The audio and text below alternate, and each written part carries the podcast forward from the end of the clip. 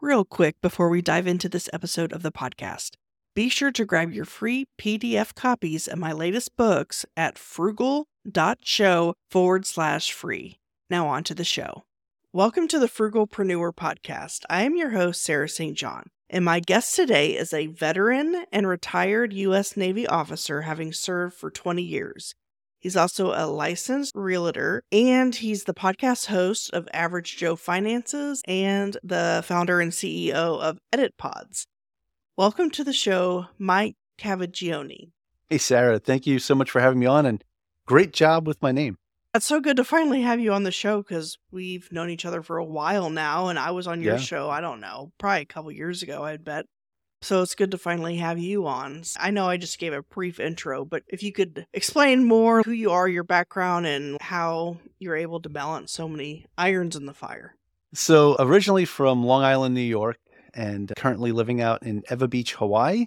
And I made it all the way out here thanks to, like you had mentioned earlier, my, my service in the Navy. So I joined the Navy from Long Island when I was eighteen years old, actually seventeen years old, but I didn't ship out to boot camp until I was eighteen.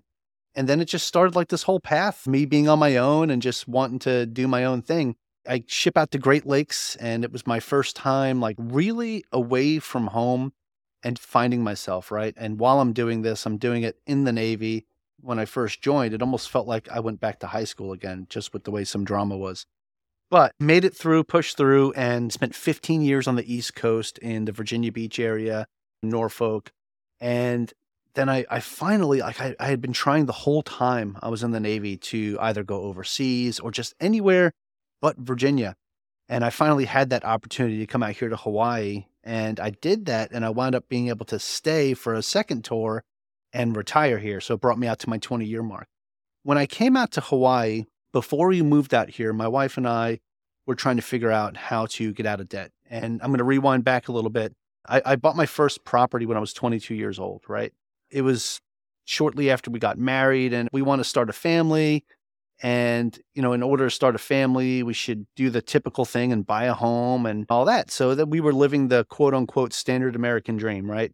And we buy the home. We have the baby. I bought the home in two thousand seven. Real estate market crashed in two thousand eight, two thousand nine. What I paid for the home is not what I sold it for. I bought it for two hundred fifty thousand dollars, and I wound up selling it in two thousand twelve. I short sold it for one hundred sixty-seven thousand dollars. Yeah, ouch. So what that did was actually left me in, in a lot of debt, right? At the time, I couldn't sell the home, so I rented it out at a loss, you know, during that period, and I was losing about four hundred dollars a month. At the same time, my wife and my newborn daughter at the time moved down to Virginia Beach because they went to New York when I deployed, and they moved down to Virginia Beach, and we're all staying together. And now I'm paying for this apartment, and I'm paying for my mortgage, even though I'm losing the four hundred dollars a month on the rent payment. And what I started to notice is like, okay, bills are racking up, things are piling up, and I, I wound up maxing out all my credit cards, and we were just trying to figure it out. And I wound up commissioning as an officer, which is much better pay. From that period on, we were just barely making it. And after we short sold the home with the maxed out credit cards and then this additional debt, we were like, okay, we don't know what to do at this point. So we started following Dave Ramsey's baby steps, right?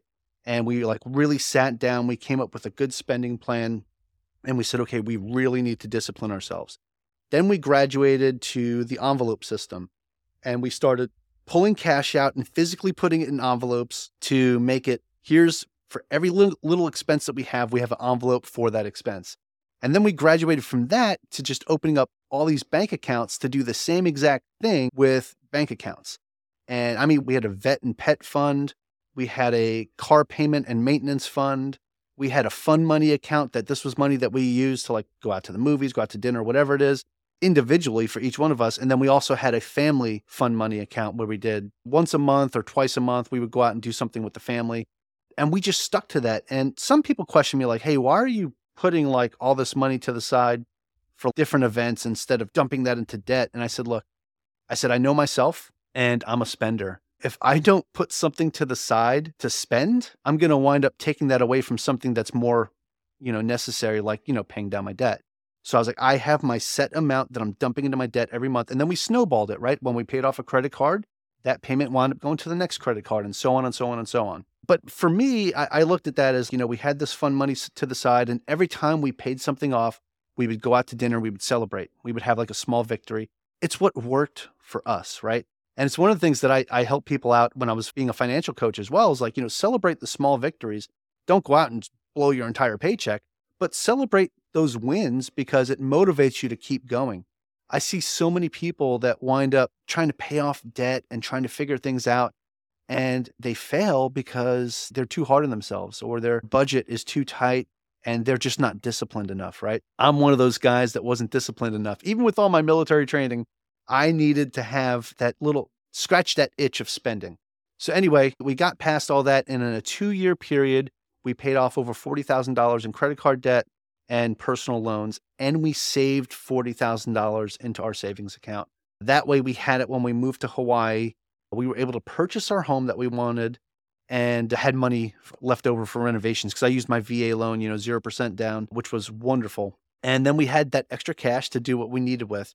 And that was something that's completely changed the entire trajectory of our lives. And it had me thinking about financial literacy and just what my future is going to look like. Fast forward to shortly after I got to Hawaii, we buy our home. And I said, okay, I know what happened in between two thousand seven to two thousand twelve was awful.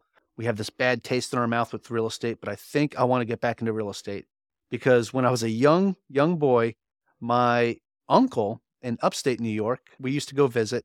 He's the one who actually talked to me about real estate because I asked him, you know, he was buying all these homes in upstate New York. And I said, you know, Uncle, why are you buying all these properties up here?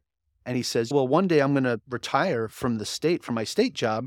It's not going to be enough to supplement me and my family. So he's like, I'm buying these properties to supplement my income in the future so that, you know, when I retire, all I'm going to do is between the first and the fifth is drive around and collect rent checks or cash. I said, oh, that sounds pretty good. But that always stuck in the back of my head. So real estate has always been in the back of my mind. So we, we get out here. I started going to real estate meetups and meeting people. I got into my first deal, which was all the way back in Virginia. And we closed on that in February of twenty twenty. And what happened the very next month? COVID. So I said, okay, dude, upstairs, like, what's going on here? You you don't want me in real estate, do you? And that's what it felt like. I felt like, you know, real estate wasn't for me. And but we we persevered, pushed through. We made that deal work out. It actually wound up cash flowing nine hundred fifty dollars a month. And I learned about multifamily in the process. And I wanted to just get straight into that because I was able to be a bit more passive because I was still active duty in the Navy. And it was really tough to try to manage my rental property and manage what I was doing in the Navy. And oh, by the way, during that time, I started a podcast as well. Pat myself on the back. All I was doing was killing myself, right? So basically from there, I got into multifamily real estate. We actually sold that duplex, took some of the profits from it.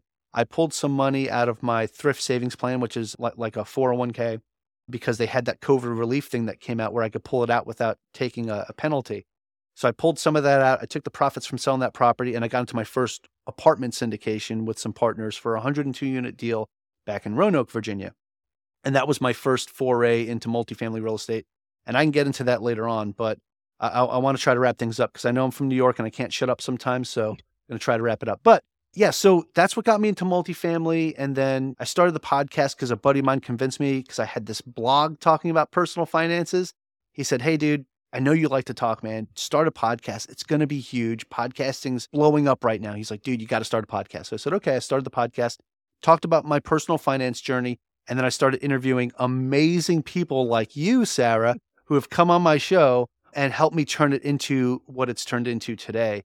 And in that process, because you had mentioned Edit Pods as well, I wound up building my own podcast editing team because I was ripping my hair out. I don't, I don't have much up here anymore. If you see the hat, I'm bald. But yeah, I was ripping my hair out because editing my podcast was kicking my butt between my full-time job in the Navy, between real estate, and then getting my real estate license on top of that. And then coming home and having to edit this podcast every day to make sure my episode for Sunday was ready. I started to realize, hey, I haven't seen my kids this week. I've been having dinner with them and then that's it. I was like, okay, this is not sustainable. And, and it took me six months to realize that. Shame on me. But it was almost like really bad. So I wound up outsourcing to a team and then completely onboarded them and started my own podcast editing team to help indie podcasters grow their show and take that burden of pain of the editing process off of them. So I'll catch my breath and turn it back over to you because I know sometimes I could be rough. Well, yeah, thanks for sharing. I didn't know the whole backstory and all those details, so I love that. And I did the Dave Ramsey thing as well, the snowball, and paid off all my debt within a couple of years as well. And it, it works. Steps one yeah. through three work. But then after that, it gets a little like, I'm not going to pay cash for my house, especially not out here in Hawaii. It's ridiculous. Oh, yeah. Yeah. Well, and I don't have any kids, so I can skip the Save for College Fund there step entirely. So in the podcast you'd mentioned, it's in the top one percent. Yeah, you know, it, it wasn't intentional. It just kind of worked out that way because the, the podcast for me at the time was a passion project uh, until one day I found out I was in the top ten percent. And I said, oh, how did this happen? Well, let me see if I could push harder and get into the top five percent. And then I did. And then I got into the top two point five percent, and then the top one point five percent, and then the top one percent. And then I hit the charts in a couple countries, and I'm like, what? So for me, it was kind of like a motivating thing. Actually, I think I'm actually bumped back down now to the top one point five percent. There's been so many celebrities dropping podcasts yeah. left and right that they automatically jump up and it, it bumps other people down. So that's, I think that's what happened to me. But for me, it wasn't, it wasn't ever like a goal to get up there. And then it slowly became one when I saw the progress my show was making. And honestly, the only reason why I wanted to scale the podcast and grow it that way is because of the impact that it's able to make on other people.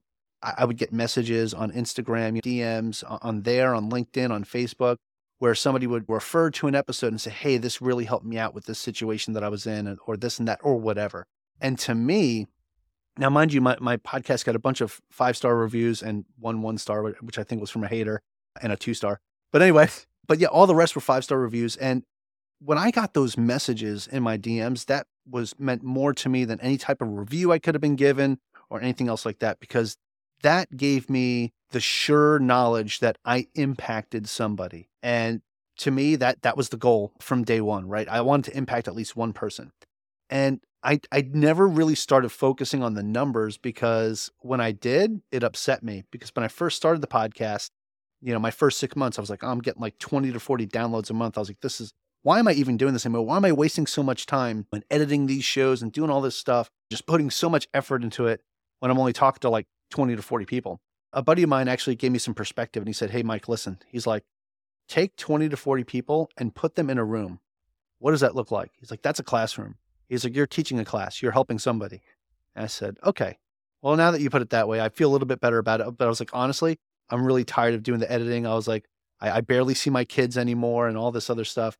And then another buddy of mine said, dude, why don't you just outsource that to someone else? And I said, well, my podcast isn't monetized, so I don't want to pay for something if the podcast isn't bringing me in money. He's like, well, what's more important to you, that time or the money that you would spend to get that time back? And I said, huh. I was like, you know what? Having that time is more important than having that money. So I'll go ahead and outsource it. And once I started that, I was able to focus on more other things. I was able to be with my family more, but I was also able to focus on marketing the podcast and sharing it more on social media, sharing it with other people. And then I started to see explosive growth of the podcast itself. And I said, okay, this is how it's supposed to look. During that process, as the podcast was growing, I wound up monetizing the show. And after I monetized the show, after a couple months of being monetized, I was at the point where the podcast was paying for itself now. And I was like, okay, so now what I'm paying this team is coming from the podcast, what it's making right now through affiliate marketing, through paid sponsors, whatever it is, right? And I was like, okay, this is this is pretty awesome. And during that process, we fully onboarded and started our own team. I, I started with one group, team group, and I wound up kind of firing all those guys, because my own personal V A was amazing. I wound up bringing my own, I needed an assistant actually at the time. And it was another one of those things where it's like, okay, thinking about how much I would spend versus the time I would get back, having somebody else do these tasks. And I said, yeah, worth it. So I hired a V A, and then she's just been growing with me, right? I, I give her more tasks and more tasks. And I realized how good she was when it came to actually editing my show, doing videos and all this other stuff. And I said, hmm, can you show other people how to do what you do? And she's like, oh, absolutely. I said, do me a favor. I said, I'd like you to train up some more people to be editors the same way that you do it. same exact way that you do it. And then I'm going to let these other folks go, because she was actually using my login for my portal and everything. And she was going to pull all my stuff out and, and make all my episodes happen after the editing team took care of it. And I said, look, you're familiar with that portal and everything. And she's like, yeah. I said, okay, cool. I'm going to transition everything over. And I was like, I want you and the people that you train to take over and do all this for the other podcasters that we have that we're helping out. And she was like, oh. And I said, okay, look, let's do like a trial run. So I gave her a couple shows to work on. And I said, practice on these ones. And I had the other team working on it at the same time. And then I compared the two and I'm like, yeah, night and day, right? Mm-hmm. I said, okay. I said, look, you're crushing it. I was like, I want you to take this over. And she's like, okay. And she took over, and she, the people she trained took over. And yeah, now that, that's how Edit Pods came to be what it is. And we're starting to take on more and more clients. And we, we, we're doing more things besides just podcast editing. We do social media management as well, because she also manages my social media. And I said, hey, can you do that for other people or train other managers to manage social media the way that you do mine? And she's like, absolutely. It's just been phenomenal. And a lot of the tools that we use, and actually I got a lot of the tools after I spoke to you. There was two people that recommended AppSumo to, to me, but I, I actually took a serious look at it after I had you on my show. And that's when I started using a lot of those tools like SendFox and all these other things. And then I found social media management tools that me and my team use. It's just been phenomenal. So I have you to thank for that, Sarah. That That's just awesome. So a lot of the growth that I've had, again, so this is one of the things that I love about podcasting is the value that I get out of it from my guests. So having you on and telling me about SendFox and all this other stuff from AppSumo.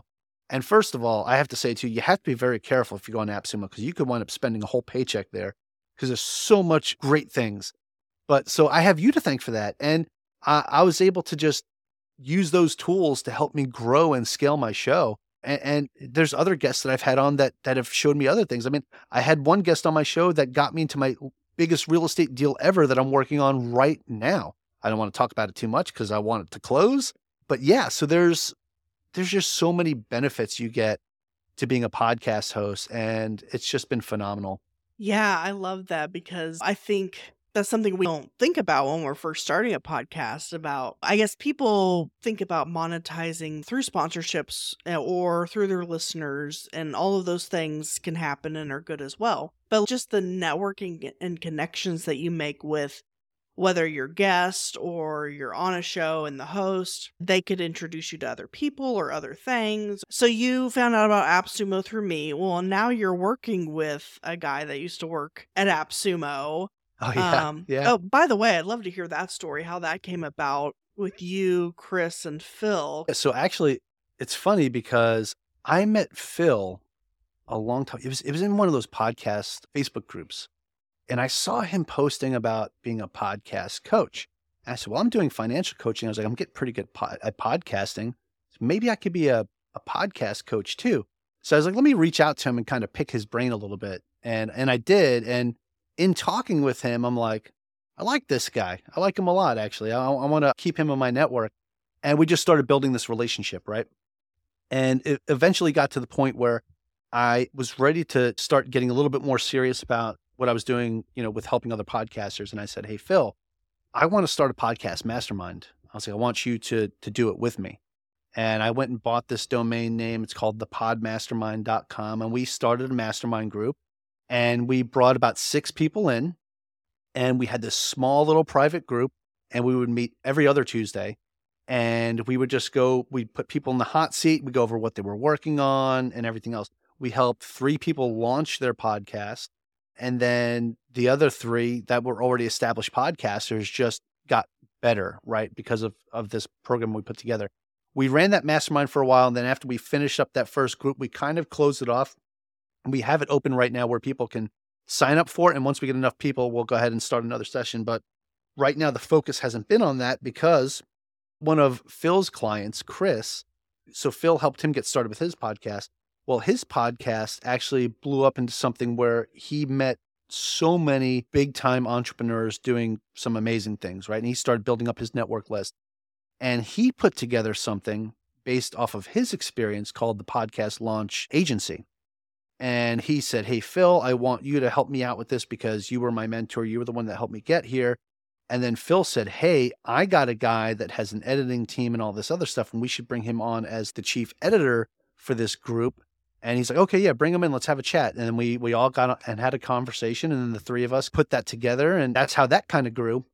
And then, yes, because he used to work at AppSumo and, and other places, he had so many connections there. We wound up doing an event with AppSumo and the Podcast Launch Agency and Academy as well, right? Because the Academy was like the, the challenge that we were doing for that program. And we did a twelve-hour live stream, which was pretty brutal. But we split it up, right? Uh, each one of us took four-hour chunks, but Chris kept popping in. And I told him, I was like, dude, go to sleep because he's in the U K and I'm out here in Hawaii. So like we, the way we worked it out was it worked out best for all of our time zones. So we did this twelve-hour stream. It was pretty awesome. Got a lot of value out of it. That we brought guests in and interviewed them, and they shared their stuff. Like we had a representative from Podbean there that gave a really great presentation on how to start and launch a successful podcast. We had James Cridland from Podnews. He was there. He was showing some really great statistics. And I got to have a really awesome conversation with him about that. So there's just so many people. Deirdre was there from CapShow.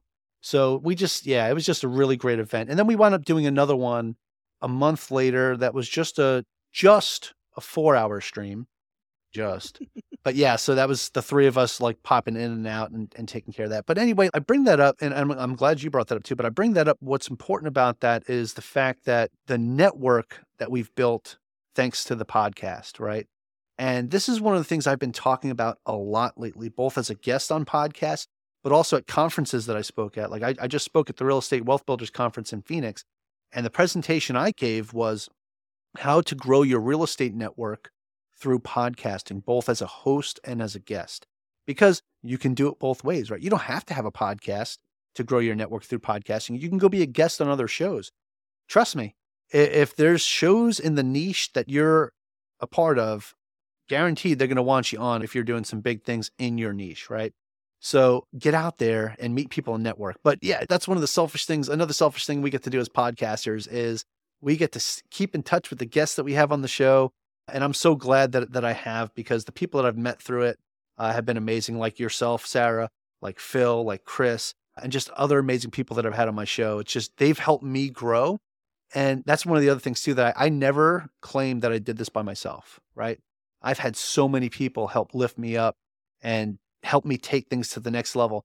And I'm not even in my final form yet. So I'll pull out a Frieza quote there from Dragon Ball Z.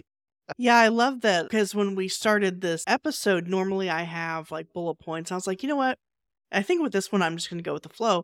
And so I like the direction it's going as far as networking. I think that's a great topic, networking through podcasting and making the connections and even friends. Yeah, I just love going to podcast conferences and either finally meeting people I've been talking with online, or maybe I've already met them, but reconnecting again and things like that. And I think most of my friends at this point are podcasters, maybe a handful that live in Dallas, a lot live in Austin, kind of all throughout the U S though.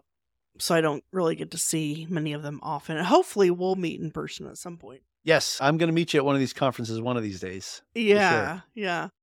So this is kind of like a side tangent, because you're talking about all these different things that you do, and you temporarily had a inflatable club business. I'd love to hear, first of all, how you got the idea. And then we were talking before we got started here that it, it failed, basically, which I think is okay to admit. And you learned things through that. So I'm curious what you learned and what that experience was like. Yeah, thank you so much for bringing up this topic, this sore subject. No, so yeah, Sarah, so it's called pop up club eight oh eight dot com. It's, that website's still up. The business is still there, actually. I'm actually selling the business. I just don't feel like I was the right person to run the business with everything else I had going on. I don't think I put the effort into it to make it take off properly, because everyone I talk to, when I tell them what this is and what's going on, they say, this looks awesome. What a great idea. How did you come up with this idea? And sure, let me share with you how I came up with this idea. So I took my daughter to a birthday party last year. They had one of those huge inflatable water slides. She had a great time, right? I don't know why it was in my head, but the very next day I was in a, a charity bowling tournament, and during the tournament they had like a D J and lights and all this other stuff. But I, I was thinking, you know, about what happened yesterday with my daughter at the, the birthday party. And while I was thinking about that, I had all this music going on around me and the lights and the D J. And I'm thinking about that inflatable slide. I said, hey, what if I had an inflatable bounce house, but not like a bouncy floor, just like a flat floor. And I had lights and speakers and smoke machine and stuff inside of it, and made like a little mini dance club that somebody could put in their backyard. And instead of having to go out and deal with all this other nonsense in Waikiki or whatever, they can have a party at their house and be like the talk of the town because they get to throw this party with this inflatable nightclub in their backyard. And I said, okay. So I started looking into it. No one's really doing this. Somebody else has thought about this before me, right? But nobody else was really doing it. There was like one person back in the mainland United States doing it that I was able to find. And then it was actually very popular in Europe. And also I found a, a, a group out in New Zealand that does it, and they're crushing it right now. As a matter of fact, they helped me out a lot when I first started. I was reaching out to them saying, hey, what do you guys use to clean your tents and all this other stuff? Because when I had an event, I'm like, okay, I need to clean this off and figure out how to dry. I was like, and it's huge. It's twenty by twenty. It's like the size of a two-car garage, and they're heavy. It's amazing when you fold these things up and, and how heavy they are. But anyway, so they helped me out a lot with that. So I wound up putting it all together. I hired a marketing team. I was paying a lot of money to this marketing team to run ads and everything else for me. And I wound up getting like one gig in like a six month span. And I'm like, okay, one gig out of six months. And I paid about forty thousand dollars total for all this equipment and everything else.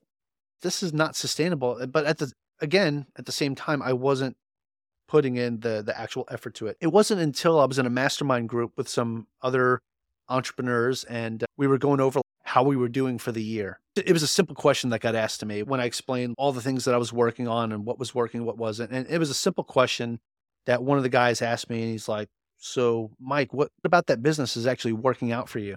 They put me on the spot here. I was like, ah, I don't know, because I feel like I'm still in my growth stage. He's like, dude, you've been growing for six months. When, when are you going to rip that Band-Aid off? I'm like, oh man. So I wound up after that mastermind meeting, I went up to my vision board, which the number one thing I had on there was to scale that business, but I was not meeting the sub goals to get there. And I'm just like, I'm not doing what I'm supposed to do. And I was like, I'm at a point right now where I feel like I'm at a point of no return. I was like, I don't, I don't think I'm the right person to take this business and turn it into what my vision was. I need somebody that can actually do that. So I wound up listing the business for sale. It's still for sale right now. If anybody wants to buy it, it's on Flippa dot com. Go look it up, Pop Up Club eight oh eight. You can buy it. You need to live on Oahu though, because all the materials and stuff are here and it's branded that way. But anyway, so I wound up scrapping my entire vision board and completely reassessing everything. And one, the other question that was asked in that mastermind, well, what is actually working and what was working, and something that I wasn't putting the time or effort into that I should have as well was my podcast editing business, Edit Pods, because I had clients, it was cash flowing, and I just kind of just said, oh, yeah, yeah, it, it's good. Like I don't have to worry about it, right? My my team's got it. It's not something that I need to worry about. They were like, well, what if you put the effort into that to scale it? And I started to do that. And I wound up getting some really big clients and, and some that I don't want to talk about right now just because of how sensitive it is with the project I'm going to be working on for them. But once it gets published, then it's going to be quali- it's going to be get, getting published probably around January. But I'm helping this company launch a big time podcast that's going to be tied to a T V show. Like the same people on the show will be on the podcast. So it's going to be really awesome. So I'm excited about that. But yeah, so there's a lot of big things that have been coming together, and I just realized I had to shift my focus. I had to focus on the things that were working, and what I really needed was that reality check, that quote unquote come to Jesus moment, looking myself in the mirror and saying, okay, this is what reality is. This is what my perception is, but here's what reality is. Let's walk down the real path. That's kind of how that happened. Oh, wow. So, okay, so I know you can't say like what the T V show is and the people and all this stuff, but how did something like that come about, or what could you share about that? So I hated running ads for anything, right? Especially with my experience with running ads for the pop-up club business. I don't like running ads. I decided to just because of that conversation, run an ad for Edit Pods. I did some Google ads and I just ran it for like two weeks. In that two week period, the executive producer for this show saw the ad, was very impressed with the website, very impressed with the sample work that I had on there. And they said, well, we've got this stuff that we can do in-house, but what it costs for us to do for these kind of things, to do a podcast, it, it would just cost too much. And we were looking at your prices and the quality of your work. And it's like, that's great value. And we want to work with you. And that's kind of how that happened, because I ran one ad. And that I, ad I think paid I, off. Yeah, I think I spent like one hundred fifty dollars on that ad. Oh, wow. And it's going to it's gonna land me a possible six-figure client, like bring in the business six figures. So it's kind of insane. Wow. Yeah. So that was cool. uh, and yeah, so, and I haven't run an ad since. So I, I might run one again, but right. Oh, actually, no, I did run one. I just paid for an ad in Pod News. It actually came out today in their oh, newsletter I saw today. That. Yes. Yeah. Yeah. So I, I did pay for that. It's crazy because like they do have ad space for like thirty-four bucks, but you have to get it right like when it first comes months. out. Uh-huh. So like when I was looking at the prices, I was like, this isn't thirty-four dollars. Mm. This is more than when I paid for the Google ad. Yeah. I was like, okay, let me, let me just do it once and see what happens. And my website actually already got a ton of traffic today. So that's pretty cool. So at least I know I'm getting some traffic and I'm getting some actual people going to the portal. I haven't checked to see if anybody created an account yet because it's still early here. It's almost nine o'clock in the morning, but my morning's been filled with writing real estate contracts and putting all of that together and then setting up for this this interview. So it's been a wild morning. Yeah. For sure. A lot has happened in just before nine a.m. Yeah, I'd be curious to know how that ad performs. I actually ran an ad f- Friday, so like three okay, days okay. ago huh? for podlab dot pro. Okay. It's gotten, well, I last saw week. that. I saw yeah. that actually. And I was like, I said, why does this sound so familiar? And oh, now, oh yeah, yeah. This is what we talked about on Messenger a while back. Yeah. So, well, okay, yeah. Awesome. And, and a while back ago, I mean, okay. So when I've, I've run maybe a handful of ads on Pod News, but I always do the thirty. Well, it used to be twenty-nine dollars. Now it's thirty-four. But yeah, you have to do it like two months out. And so I set up that ad like two months ago. So far, no one has actually signed up. I think there's been forty-something clicks or something. I don't know. But you know what's weird, though, is you know how their newsletter usually goes out in the morning? Like, I've already seen the newsletter that you're talking about today's.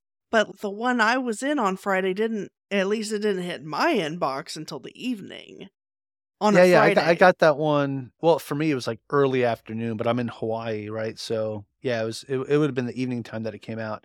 So I don't know. It's weird because I've gotten newsletters from them at random times. Like it's, I don't think there's like a set schedule where they come out. It's just like, okay, it's going to come out this day. Mm-hmm. Don't know when, but sometime this day, you know? Yeah. Yeah, I guess it is kind of sporadic, though. It usually seems to be earlier. So anyway, so I might have gotten screwed in a way for a, a Friday evening. People maybe just didn't even see it. But there was another ad I ran a few months back for my production agency, which I'm kind of changing gears a little bit. And a guy who's in a band that I know of, they're not like a huge, well-known band, but I mean, well enough to where my, I, I have to get used to saying ex-husband. Anyway, knows who they are, has been to their shows and met them. Anyway, he had reached out to me saying he, it was, so that's how he saw my ad. Or he saw the ad and found out about me, and then we've been in contact. I actually met him in person when I was in L A for a podcast conference a couple months ago. And we haven't officially signed anything, or we're not officially working together yet, but there's discussion because he's starting a podcast network for musicians, artists, authors, anyone kind of in the entertainment space, people who also have a social cause, I guess, kind of attached. That's a whole side tangent. I guess my point is, is that running that ad got me in contact with this person. And so, yeah, yeah. You just never know who might see your ad. Yeah, yeah. I, so I was just thinking, you know, why not? Why not? Just one, one time, one time. But now that I realize too, I think on the Pod News thing, it's like the, the ads refresh at like midnight, but I think it's their time in the U K, which I think there's a twelve hour time difference. So I think like around noontime is when it refreshes for me. So people might be up really late in other areas trying to get to that. For me, it's just twelve in the afternoon. I could sit here and go to the website and hit refresh and try to grab some of those thirty-four dollars spots. which maybe I'll do that today now that I think about it. So, yeah, because it's still early enough. It's almost nine o'clock, so that'll work yeah, out. Yeah, because there's some other ads I would want to run. Part of me is like, well, I don't know exactly what I want to go with or what I want to say. But it's like you got, if you go with a thirty-four dollars spot, you got two months to edit the ad and figure it out. Yeah. Oh, so actually, so you saw my ad today. I mean, how did you think it was worded? Like, did, did it grab your attention? Yeah, I'm sure. There was something about how it was worded that I thought was interesting. Yes, I said, meet Edit Pods, your podcast one-stop shop. From audio, video editing, audiograms, short videos to social media management and more. They also build custom packages to give you exactly what you need. Yeah. And you know what? Now that I think about it, they should be we. Yeah. yeah. I'll fix that on the next one. But yeah, I like words like meet Edit Pods. Yeah. Well, I wanted something that an attention grabber, right? Because I thought about it. And I was like, you know, when, when I when I look at these newsletters and I'm scrolling through, like if it's like a couple sentences, normally I, I'd be able to. I mean, I read it in like two seconds, right? I just scroll through, and if something grabs my attention, I'm like, oh, let me look at this. So yeah, that's that's why I was like, I wanted something that was going to be like a hook, catchy. I just got to change that one word.